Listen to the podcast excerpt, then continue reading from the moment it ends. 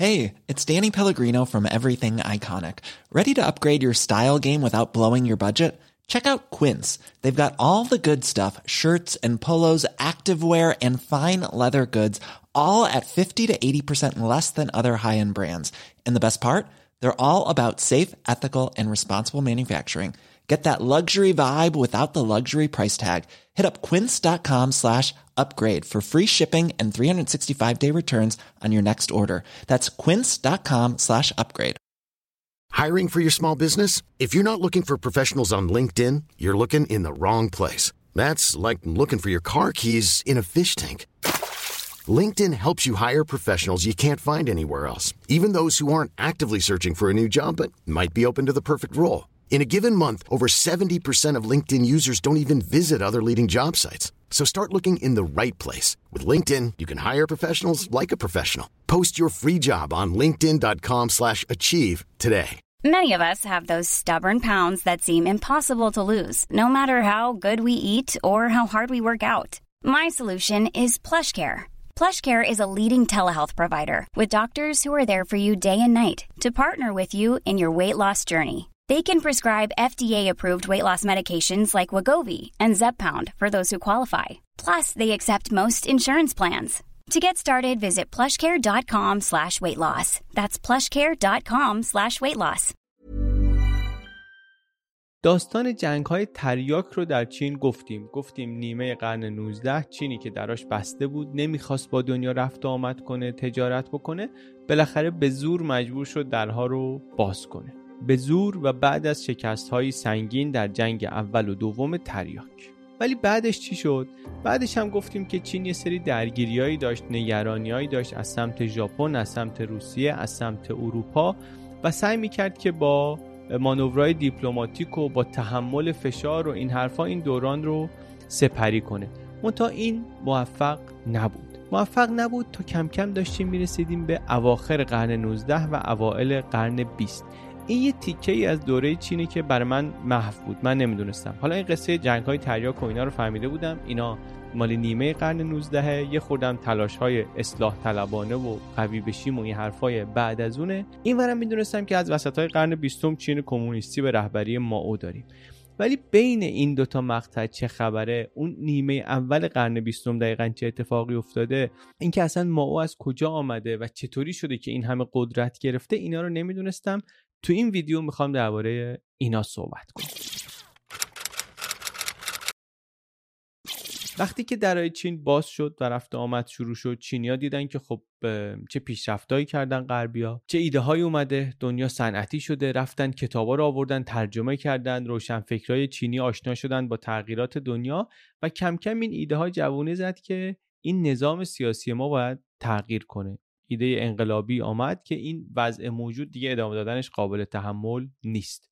این خواسته ها زیاد شد و قوی شد. خیلی خلاصه 1911 1911 نظام امپراتوری چین از بین رفت. قبل از اینکه جنگ جهانی اول شروع بشه. یکی از گروه هایی هم که در این فروپاشی و برکناری براندازی امپراتوری در چین نقش بازی می‌کرد گروهی از تحولخواه های ملیگرا بودند به رهبری آقایی به نام سان یاتسن.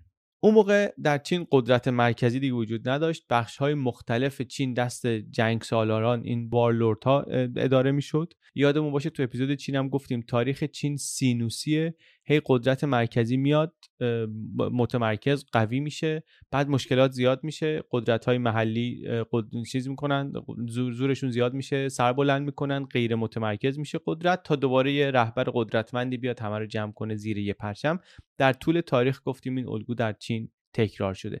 اینجا هم یکی از اون دوره ها بود که قدرت مرکزی ضعیف شد ضعیف شد جمع شد قدرت های منطقه‌ای جون گرفتن. کی؟ 1911 1912 1912 دنیا چه خبره؟ اروپا در تب و تاب آماده شدن برای جنگ بزرگه. چند سال هنوز مونده جنگ جهانی اول شروع بشه ولی بوی جنگ تو هوا هست. این تو اروپاست. در شرق چین ژاپن شده دیگه قدرت بزرگ نظامی. روسیه رو له کرده چند سال پیش در جنگ های روس و ژاپن و دندون تیزشون نشون همه همسایه های دور و نزدیک داده. برای اینکه حواسمون باشه درباره چه دوره صحبت می‌کنیم تو ایران هم احمد شاه قاجار داریم. یعنی مشروطه شده مجلسی داریم و حالا آخرین پادشاه قاجار هم در حال سلطنت. 1912 در چنین سالی چین میشه جمهوری. یادمون هست دیگه قرن 19 قرن تحقیر چین بود. هرچی درباره اینکه چین قدرتمند بوده جایگاه بزرگی داشته خیلی بالا بوده اینا بلدیم اینا مال قبل از اونه. قرن 19 چین تحقیر شده و همه اون جایگاه و اینا دود شده رفته هوا. بعدم زیر فشار و تهدید سه طرفه ژاپنیا از شرق و روسا از شمال و اروپایی از اون سر دنیا یه سری اقدامات اصلاحی کردن یه سری وقت کشی کردن یه سری مانورهای دیپلماتیک دادن که مثلا وقت بخرن خودشون رو قوی کنن. ولی دیگه واقعا این تحقیرها و شکستها و اصلاحات موفق و اینا نهایتا امپراتوری چینگ خیلی ضعیف شد و در واقع اون پروژه بازسازی و اصلاحی که در ژاپن خیلی موفق بود در چین موفق نبود به جایی نرسید تا اینکه 1911 جمهوری چین تشکیل شد. چین از امپراتوری که چندین قرن عمر کرده بود عبور کرد شد جمهوری. داستان این انقلاب چین و یک خیزش های ناموفق قبلش و روابط رهبر انقلاب با ژاپن و با کشورهای خارجی دیگه و اینا هم چیز جالبیه ولی بمونه برای یه جای دیگه. فقط همینو بگیم که جمهوری چین درست شد با قدرت های توزیع شده منطقه‌ای غیر متمرکز و رهبری رئیس جمهور واحد جدید سان یاتسن. سان یاتسن پزشک بود فیلسوف و متفکر سیاسی بود دنیا دیده بود لیبرال بود و ایشون شد پدر ملت. این انقلاب 1911 12 چین شاید واقعا از اون انقلاب کمونیستی چین که نیم قرن بعدش اتفاق افتاد مهمتر باشه. ولی چین کمونیست و ماو انقدر وزنشون زیاده و سایهشون رو تاریخ سنگینه که ما درباره اون انقلاب اول قرن بیستم کمتر شنیدیم. برای همین حتما باید بهش برگردیم. منتها اینجا سال کاری خیلی به اون نداشته باشیم. بریم برسیم به قصه ماو. چون ماو اون موقع بود. ماو به دنیا که آمده بود هیچ جوان بود 18 سالش بود و جوان فعالی هم بود از نظر سیاسی. این آقای سانیاتسن عملا نتونست مدت زیادی کشور رو اداره بکنه البته.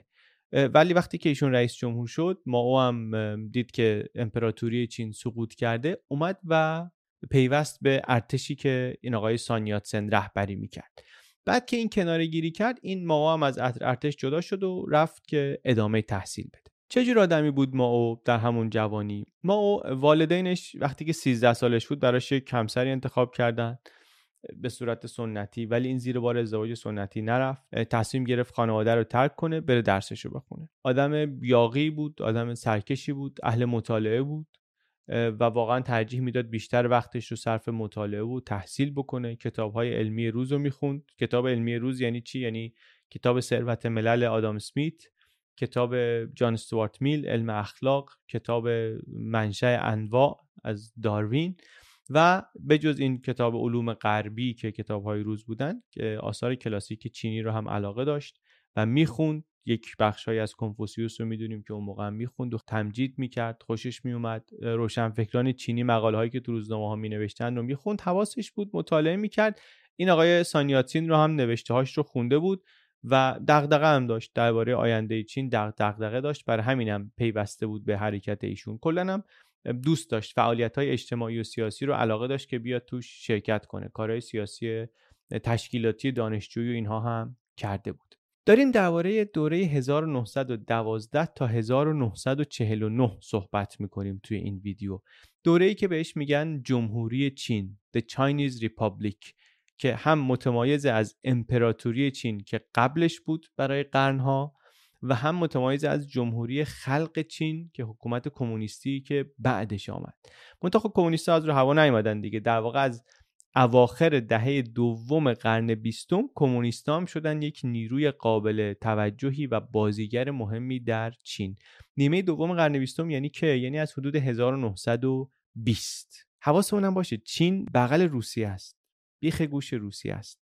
1917 حکومت آریستوکرات اشراف سالار تزاری در روسیه سقوط کرده. بعدا انقلاب بلشویکی شده. اخبار انقلاب رسیده به چین و این الهام بخش بخشی از روشنفکرهای چینی شده. کشورهای اروپایی هم سرگرم جنگ جهانی اولن. حواسشون خیلی نمی‌تونه متمرکز چین باشه. روسیه تونسته در چین نفوذش رو زیاد کنه. اومدن با دولت ملیگرای چین رابطه برقرار کنن. مخصوصا که جفتشون هم از ژاپن میترسیدن. ژاپن روسیه رو که شکست داده بود بعد برای چین هم داشت خطری می‌شد و خطرناک بود برای چین. اینا به همدیگه از این نظر نزدیکتر هم شدن. بعد از انقلاب اکتبر در واقع کمونیستای روسیه به فکر افتادن که در چین هم یک شاخه ای از حزب کمونیست درست کنن. که منافع مشترک دو کشور در مقابل امپریالیسم جهانی جبهه مشترک درست کنیم و مبارزه کنیم و اینطوری. مردم چین هم اون خاطره رو از کشورهای اروپایی دارن خاطره تلخی دارن دل خوشی ندارن میگن وضع امروز ما که گرفتارشیم تقصیر ایناست. و یادمون باشه تو این ویدیو خیلی دربارش صحبت نمی کنیم ولی اثرات اون جنگ تریاک اثرات در واقع اون اعتیاد جامعه به تریاک همچنان هست دیگه همچنان هست و چین داره باهاش کشتی می‌گیره اول قرن بیستم. چین متحد بالقوه خوبی می‌شد برای روسیه در برابر قدرت های غربی. سال 1921 اولین کنگره کمونیستی در شانگهای برگزار شد. فضای بازی سیاسی بود در چین اون موقع فعالیت حزبی آزاد بود. حزب کمونیست هم خیلی قانونی در جمهوری چین همکاری هم می‌کرد با ملی ها که حزب حاکم بودن و کنگرهش رو برگزار کرد. همکاری در چه جهتی بود؟ در جهت اینکه این جنگ سالاران رو قدرتشون رو کم کنیم در چین اتحاد درست بکنیم. یه جبهه متحدی درست کردن در 1924 با همدیگه متحد شدن کمونیستا و ملیگراها. این اتحاد باعث شد که حزب کمونیست از قبل شناخته شده تر هم بشه. ایده های مارکسیستی و لنینیستی بین روشنفکران چینی کم کم طرفدار هم پیدا کرد. 1925 اعضای حزب کمونیست از 900 نفر رسید به مثلا 2428 نفر. ماو هم از همون دهه 1920 ده همدل شد با این تفکرات مارکسیستی و لنینیستی. مجمع جوانان سوسیالیست هم را انداخت. تو اولین کنگره حزب کمونیست چین هم ازش دعوت کردن شرکت کرد. اون موقع مدیر یه مدرسه ای بود در یک ایالتی. به عنوان دبیر حزبی شد در منطقه ای که کار می‌کرد. و کم کم تو همون منطقه ای که بود تونست یک جنبش دهقانی را بندازه و رهبری اون رو بگیره دست خودش. جنبش دهقانی یعنی چی؟ چرا اسم دهقان و کشاورز میاد؟ اینجا حواسمون باید جمع بشه و مهمه. به خاطر اینکه اکثر اکثریت جمعیت چین اون موقع کشاورزن. کشاورزی هم هستن که بر خودشون کار نمی‌کنن. برای پولی کار می‌کنن. یه خورده بیشتر از پول بخور و نمیر. در واقع برای زنده موندن عملا. و نتیجه کارشون می‌رسه دست همون جنگ سالاران رو قدرتمندان. خب؟ جامعه بیشترشون دهقان بسیار پرتلاش خیلی کار زیاد می‌کنن و خیلی فقیر کم برخوردار هستن. ایده های کمونیستی هم کم کم جذب داره می‌کنه. این جنبش دهقانی ما هم اونجا شروع میشه. 1923 سومین کنگره حزب که دیگه می‌خواد برگزار بشه ماو میره عضو کمیته مرکزی حزب میشه و سال بعد که دیگه متحد میشن با ملیگره ها ماو به عنوان نماینده کمونیست ها میره به اون حزب بزرگتر میپیونده. اینطوری خلاصه ماو داره تو سلسله مراتب حزب کمونیست و این اتحادشون با ملیگره ها میاد بالا تا اینکه این آقای سانیاتسین رهبر ملیگره ها 1925 از دنیا میره. ایشون که میمیره رابطه ملیگره ها و کمونیستا خراب میشه. تعجبی هم نداره واقعا. عجیب اینه که اون موقع تونسته بودن با هم همکاری کنن اینا. رهبر جدیدی که برای ملیگره ها میاد اونطوری که شاید بیشتر انتظار هم ما داریم این شروع می‌کنه خطش رو از این کمونیستا جدا کردن. این رهبر جدید تحصیل کرده ژاپن هم هست ضد کمونیست هم هست. همه اینا رو میاد از حزب اخراج می‌کنه از روسیه فاصله می‌گیره. بعدم اصلا وارد فاز درگیری مستقیم میشه با کمونیستا. همین میشه جرقه جنگ داخلی در چین. جنگ داخلی چین در واقع بین ملیگراهایی که دولت مستقر هستند و کمونیستایی که از قدرت رانده شدن. شریک اینا بودن تو دولت در واقع ملیگره ها شریک خودشون کرده بودن اینا رو. بعد تردشون کردن. این میشه جنگ داخلی چین. از 1925 شروع میشه تا 1949 هم ادامه داره. در واقع هم فاصله بین دو جنگ جهانی رو پر می‌کنه جنگ داخلی چین و هم خود جنگ جهانی دوم رو. خیلی هم مردم چین توش کشته میشن. خیلی جنگ پرتلفاتیه. آخرش هم که می‌دونیم کمونیستا به رهبری ماو پیروز میشن.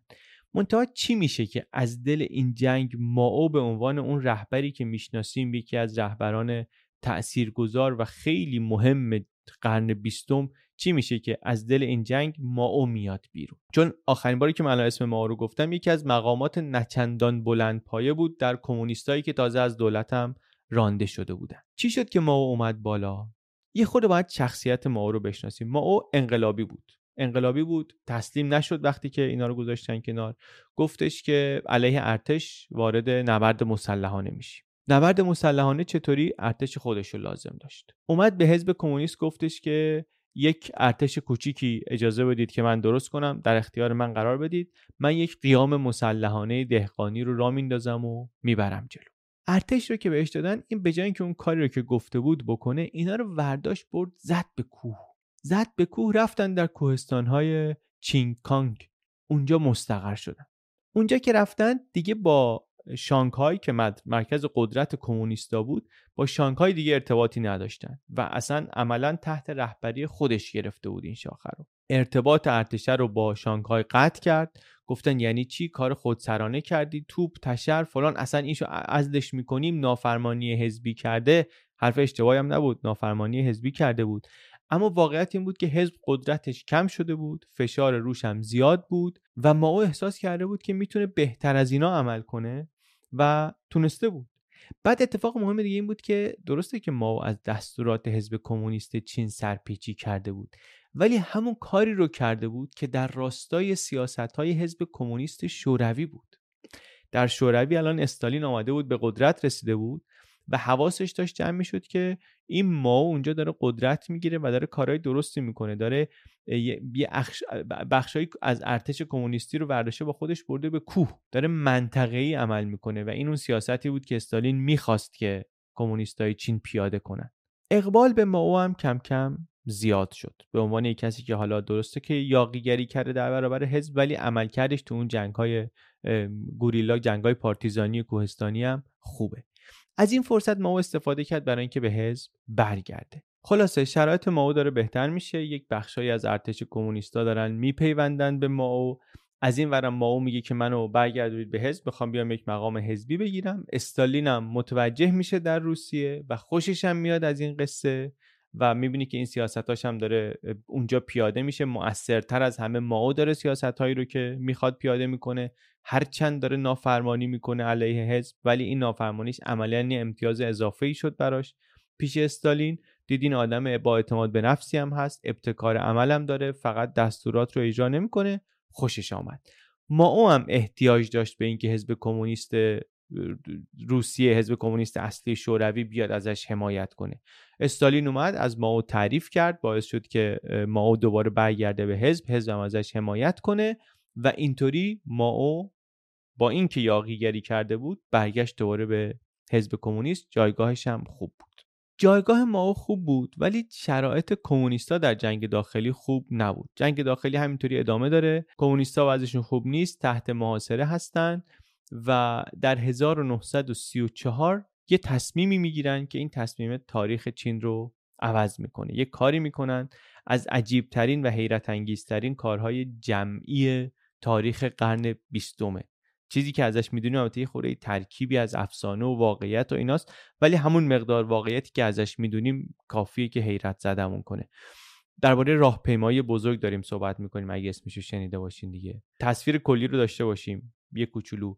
امپراتوری چندین قرنی چین سرنگون شده. دولت ملی اومده سر کار. در کشوری 400 خورده میلیون نفری حواسمون به ابعاد و جمعیت کشورم باشه. کشوری که بیشترشون کشاورزن فقیرن یه تعداد کمی ارباب هستن. بعد یه دولتی اومده دکتر رئیس دولت میگه که من اومدم این وضع درست می‌کنم رابطش هم با کمونیستا خوبه. بعد ایشون میمیره جانشینش میاد از کمونیستا دور میشه. اتفاقا نزدیک میشه به همون زمیندارا و قدرتمندان سنتی و اینها. و تو این فضا آدمایی که یا در روسیه هستن یا تحت تاثیر مسکو هستن اینا کم کم میان بالا و قدرت می‌گیرن در حزب کمونیست که از معروف تریناشون ما. سخنرانی ماو کاریزماتیک مردم عادی هم حرف زدنش رو می‌فهمن دوست دارن. رهبران ملیگرا اینا آدمای تحصیل کرده ای بودن آدمای لیبرالی بودن و یه مقدار با مردم فاصله داشتن. مردم دیدن ماو بیشتر فازش اینه که آره زمینا رو باید بگیریم بدیم به کشاورزا. اینا خوششون میومد کم کم محبوبیت ماو و قدرتش در این جاهای دور افتاده بیشتر و بیشتر هم شد. شعاراش هم گنده تر شد. الان دیگه هم ملیگراها و هم کمونیستا می‌خوان متحد کنن چین رو جفتشون دنبال این هستن که ما باید یک پارچه کنیم. اون قدرت جدید مستقر مرکزی بزرگ ما باشیم. کمونیستا هم دارن همچین ادعایی می‌کنن. تفاوتشون فقط اینه که ملیگراها می‌خوان این نظم اجتماعی رو که هست حفظ کنن. همین ارباب و همین جنگ سالاران و اینا باشن. اما کمونیستا می‌خوان همشو به هم بزنن. طبقه بالا رو بکشن پایین طبقه پایین رو بکشن بالا. حواسمون هم باشه وقتی میگیم چین رو می‌خوان متحد کنن داریم درباره یک کشور 450 میلیونی صحبت می‌کنیم با یه جغرافیای وسیع. نظر جغرافیایی کجاست ما و ما و ارتش سرخش کجا هستن؟ اینا در یه ناحیه محدودی در جنوب شرقی چین. اونجا هستن در محاصره هستن در جیانگچی استان جیانگچی و دورشون رو ملیگراها گرفتن. دورشون رو دارن. جاهای دیگه هم واحدایی از کمونیستا هستن ولی پراکندن. به هم وصل نیستن. چندین بار اول دهه سی میرن ملیگراها که بزنن اینا رو له کنن. این ارتش محاصره شده سرخ رو ولی موفق نمیشن. با اینکه توان و تعدادشون کمتر نیروهای ماو ولی خوب میجنگن. با جنگ های نامنظم تاکتیک های گوریلایی اینا خیلی خوب مبارزه می‌کنن. همزمان که اینا دارن با هم میجنگن ژاپن هم که دیگه الان خیلی قدرتمنده چشم طمع هم به چین و منابع طبیعیش داره چون ژاپن می‌دونیم مشکل منابع طبیعی داره منابع زیاد نداره. در حالا که قدرتمند شده احتیاج به منابع داره چی بهتر از چین؟ اونم چین ضعیف درگیر جنگ داخلی. الان ژاپن داره فکر می‌کنه که بیاد سراغ چین. تایوان رو گرفته کره رو گرفته هم زورش زیاده هم اشتهاش زیاده و واقعا هم چین ضعیف براش لغمه خیلی سختی نباید باشه. شروع می‌کنه تلاش کردن از زیر سایه تاریخی این برادر بزرگ بیاد بیرون بلکه بتونه بیاد اصلا چین رو اشغال کنه. همون موقعی که اینا دارن در جنوب شرقی می جنگن ژاپن از شمال شرقی از منطقه منچوری وارد میشه آروم آروم حرکت می‌کنه به سمت جنوب. حالا آمریکا و انگلیس هم دارن فشار میارن به دولت چین دولت ملیگرای چین که برو برو با ژاپن بجنگ محاصره ارتش سرخ تنگتر و شدیدتر و تنگتر و شدیدتر شد. از اون ور دولت ملی با کمک و مشاوره آلمان هیتلری که اونا به اینا مشاوره می‌دادن. از اونجا جنرال میفرستاد مستشار میفرستاد هیتلر. با مشاوره و کمک اونها اینا آمدن راه های دسترسی به جنوب رو هم بستن که دیگه خفه کنن. این ارتش سرخ ما رو اون پایین یه دیوارهای بتونی میگن کشیدن روی جاده ها و حلقه محاصره تنگتر شد. تا اینکه رهبران ارتش سرخ فکر کردن که دیگه اینطوری مبارزه نمیشه کرد. چه کنیم چه نکنیم؟ تصمیم بر این شد که یک راهپیمایی بزرگی رو شروع کنن و نیروهاشون رو از اون جایی که توش گیر افتاده بودن منتقل کنن بیارن به سمت شمال بپیوندن به نیروهای کمونیست دیگه. اونجا اون وقت روسا هم هستن کمک می‌کنن دوباره ارتششون رو سازماندهی کنن. راهپیمایی بزرگ 1934 شروع شد با 86 هزار نفر سرباز. از جنوب چین 9000 کیلومتر میگن اینها راه رفتن. 370 روز راه رفتن تا رسیدن به منطقه یان آن 9000 کیلومتر 9000 کیلومتر مسیر صاف نرفتن دیگه. اومدن به سمت غرب بعد رفتن به شمال. از یک مسیر کوهستانی سخت و پر از رودخانه و پر از موانع و اینا هم گذاشتن. 9000 کیلومتر برای اینکه بفهمیم چقدر. خط صاف اگر بکشی از استانبول میره تا توکیو. 9000 کیلومتر یه همچین فاصله ایه 9000 کیلومتر به اندازه تقریبا دور کل مرزای ایران خشکی و ساحلی با هم. یک همچین مسافتی رو داریم ازش حرف می‌زنیم و از نظر سختی هم به نظرم همین بس که به یه روایتی از هر ده نفری که این راهپیمایی رو شروع کردن نه تاشون تو مسیر یا مردن یا موندن فقط یکیشون رسید. یعنی ده درصد نیروها فقط به مقصد رسیدن. خود ماو تو مسیر یه مالاریای سختی گرفت بخشی از مسیر رو برانکارد می بردنش قایق و ماشین و اینا هم کلا نداشتن. بعضی از مقامات ارشدشون انگار مثلا اسب داشتن بقیه پای پیاده. خیلی داستان عجیبیه این پیاده روی طولانیه. خیلی داستان عجیبیه. یه سری با پای پیاده زیر حمله های زمینی و هوایی دولت دولت مستقر ارتش داره هواپیما داره. اینا دووم آوردن. هر طوری که بود یه جایی فرار یه جایی مبارزه یه جایی قایم شدن یه جایی معامله با نیروهای محلی و از 24 تا رودخونه گذاشتن و از 18 تا کوه گذاشتن و چقدر گرسنگی کشیدن و چقدر خستگی کشیدن و نهایتا رسیدن. یک سال بیش از یک سال تو راه بودن و نهایتا رسیدن به منطقه یانان. داستان این راهپیمایی که پخش شد در چین دیگه ماو شد یک رهبر انقلابی. هدفش فقط اون موقع این بود احتمالا که ایده انقلاب چین رو زنده نگه داره دیگه. چون اون محاصره ای که اونجا داشتن اونجا مونده بودن به نظر می‌رسه دیگه کارشون تموم باشه. ولی با اینطوری با نشون دادن ای که ما زنده ایم و می‌تونیم یه همچین کاری بکنیم یک اقبالی هم گرفتن حواسمون هم باشه که این وسط حمله ژاپن هم هست. حمله ژاپن هم هست و ادامه هم داره. ژاپن از اوایل دهه سی گفتیم وارد منطقه منچوری شده. آروم آروم را افتاده به سمت جنوب بیاد. جولای 1937 دیگه یک حمله سنگینی می‌کنه به بنادر چین به شهرهای چین از زمین و هوا. تو یک دوره این وضعیت انقدر سنگین میشه برای چین که اینا جنگ داخلی رو آتش بس میدن و اولویت رو می‌ذارن دفاع از چین در برابر ژاپن. موقتا متحد میشن عملا. بعد از اونم جنگ جهانی دوم هم شروع میشه. آمریکا با شوروی کمونیست بدتر متحد میشه دیگه. در چین هم ملیگره هایی که با آمریکا وصلتر بودن با کمونیستایی که وصل بودن به شوروی اینا هم شروع می‌کنن کنار هم جنگیدن. یعنی اتحاد اینا رو تو تصویر کلی دنیا هم ببینیم. ژاپن هم پیمان آلمان هیتلری میشه در جنگ دیگه. وقتی که متحد میشن آمریکا میاد از ملیگره ها حمایت می‌کنه روسیه میاد کمک و تجهیزات میفرسته برای کمونیستا. هر دو با این هدف که جلوی پیشروی ژاپنی ها رو بگیرن. این حمایتی که استالین کرد بعد از حمله ژاپن این کمک کرد که کمونیستا ارتششون رو بازسازی کنن و بتونن به ارتش ژاپن ضربه های خیلی سختی بزنن. در واقع حمله ژاپن به چین توازن قدرت رو در چین به نفع ماو عوض کرد. کمونیستا بهتر می جنگیدن با ژاپنی ها و پیروزی های خیلی زیادی به دست آوردن و طرفدارای زیادی پیدا کردن بین مردم چین. ارتش ماو تو اون دوره از چند هزار نفر شد نیم میلیون نفر. برای خیلی از مردم اینطوری بود که می‌گفتن اصلا مقصر این جنگ مقصر این وضع ضعیف و آسیب پذیر ما در برابر ژاپن همین دولت ملیگره هاست مخصوصا که اینا متحد با اون طبقه حاکم قبلی هم شده بودن. می‌گفتن اصلا مقصر این جنگ این ضعف ارتشه و الان ژاپن نباید همچین بلایی سر ما می آورد بر همین چینیایی که می‌خواستن برن با ژاپنیا بجنگن ترجیح می‌دادن بیان زیر پرچم ارتش سرخ بجنگن. از اون ور اون قوای میلیون اتفاقا ضربه زیادی خوردن از حمله های ژاپنیا. بعدم اتحادشون اتحاد پایداری نبود. از 1940 اختلافاتشون دوباره شروع کرد چکاف ایجاد کردن بینشون. سال 42 آتش بس رو دیگه تمام کردن. جنگ داخلی بین دو حزب کمونیست و ملیگره ها عملا دوباره شروع شد. البته میگیم جنگ داخلی دو حزب حواسمون باشه کمونیستا دارن می‌خوان با دولت مستقر به جنگن دیگه. دولت دست ملیگرا هست بعد جنگ با ژاپن هم طولانی شد. طولانی شدنش هم به نفع ژاپنیا نبود. هزینه های ژاپن هی بیشتر و بیشتر می‌شد. زمان به نفعشون نبود و ما هم استراتژیش واقعا این بود که جنگ طولانی کنه هزینه رو برای ژاپن ببره بالاتر. دیگه کی کمک می‌کرد که هزینه جنگ رو برای ژاپن ببره بالاتر؟ آمریکا و بقیه جبهه متفقین. اومدن ژاپن رو تحریم نفتی کردن که مثلا تحت فشار بیشتری قرار بدن جلوی پیشرفتشون رو بتونن بگیرن.